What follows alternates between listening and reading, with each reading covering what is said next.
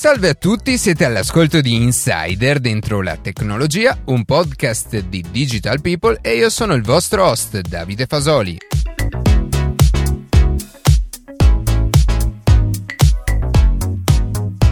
Questa prima puntata della versione estiva ascolteremo un estratto inedito della chiacchierata che abbiamo fatto con Alessandro Cocilova in tema di RAE, nella quale ci siamo soffermati sul rapporto tra obsolescenza e fruizione di varie tipologie di media.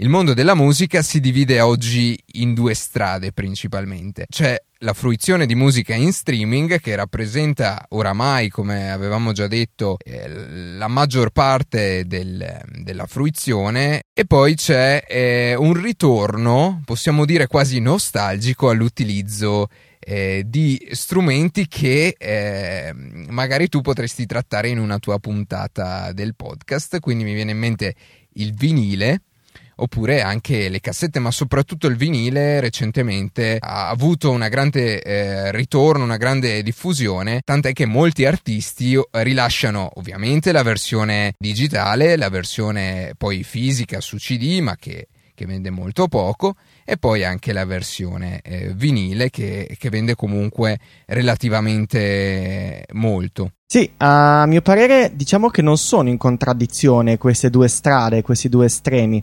Cioè io stesso ho un abbonamento a un servizio musicale di streaming, ma acquisto con relativa frequenza, diciamo eh, svariate volte l'anno vinili di artisti che apprezzo, anche appunto, come dicevi tu, eh, album del 2020, del 2019. Questo secondo me perché da un lato abbiamo una musica e una fruizione estremamente liquida, cioè in qualunque momento possiamo eh, ascoltare qualunque canzone di qualunque artista praticamente. E lo diamo per scontato, una e volta non era assolutamente così. Però de, da contraltare, nell'istante in cui smettiamo di pagare l'abbonamento, perdiamo tutto, cioè, o comunque perdiamo la possibilità di fruirne senza pubblicità, skippando i brani, eccetera. Dall'altro, invece, c'è un supporto estremamente poco flessibile come il vinile, che è quindi eh, molto ingombrante e che ha bisogno di essere girato ogni 4-5 canzoni, ma che diciamo, è garantito a prova di tempo, cioè non c'è nessun supporto più a prova di futuro del vinile. Eh, proprio per la sua natura tecnica è costruito per durare nel tempo. Quindi, da un lato abbiamo un'esperienza molto flessibile ma liquida, dall'altro una estremamente poco flessibile ma molto, eh, molto solida. E quindi, secondo me, ecco, vanno a braccetto queste due visioni. Il vinile, però, ha bisogno uh, di un supporto, di un lettore per essere letto e uh, lo stato attuale delle cose è facilmente acquistabile perché appunto è tornato di moda.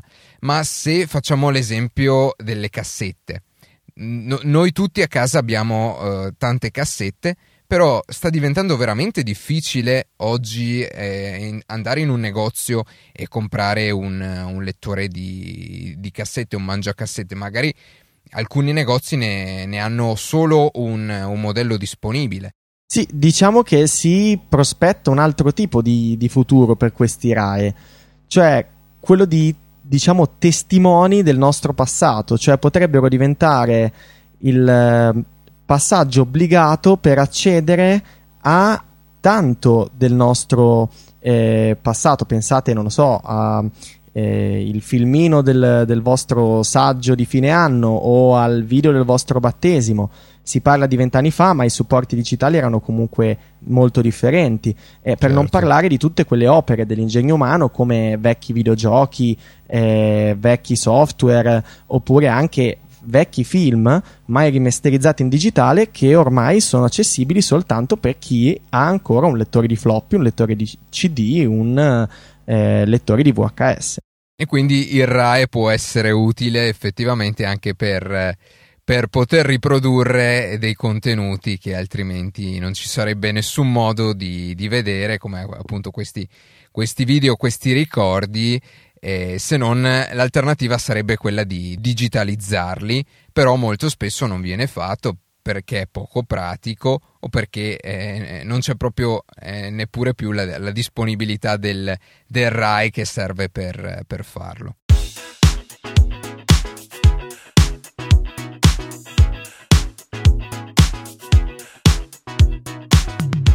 E così si conclude questa puntata di Insider dentro la tecnologia. Io ringrazio come sempre la redazione che ogni sabato mattina ci permette di pubblicare un nuovo episodio. Per qualsiasi tipo di domanda o suggerimento scriveteci a redazione chioccioladentrolatecnologia.it, seguiteci su Instagram a chioccioladentrolatecnologia dove durante la settimana pubblichiamo notizie e approfondimenti. In qualsiasi caso nella descrizione della puntata troverete tutti i nostri social. Se trovate interessante il podcast condividetelo che per noi è un ottimo modo per crescere e non dimenticate di farci pubblicità. Noi ci sentiamo la settimana prossima.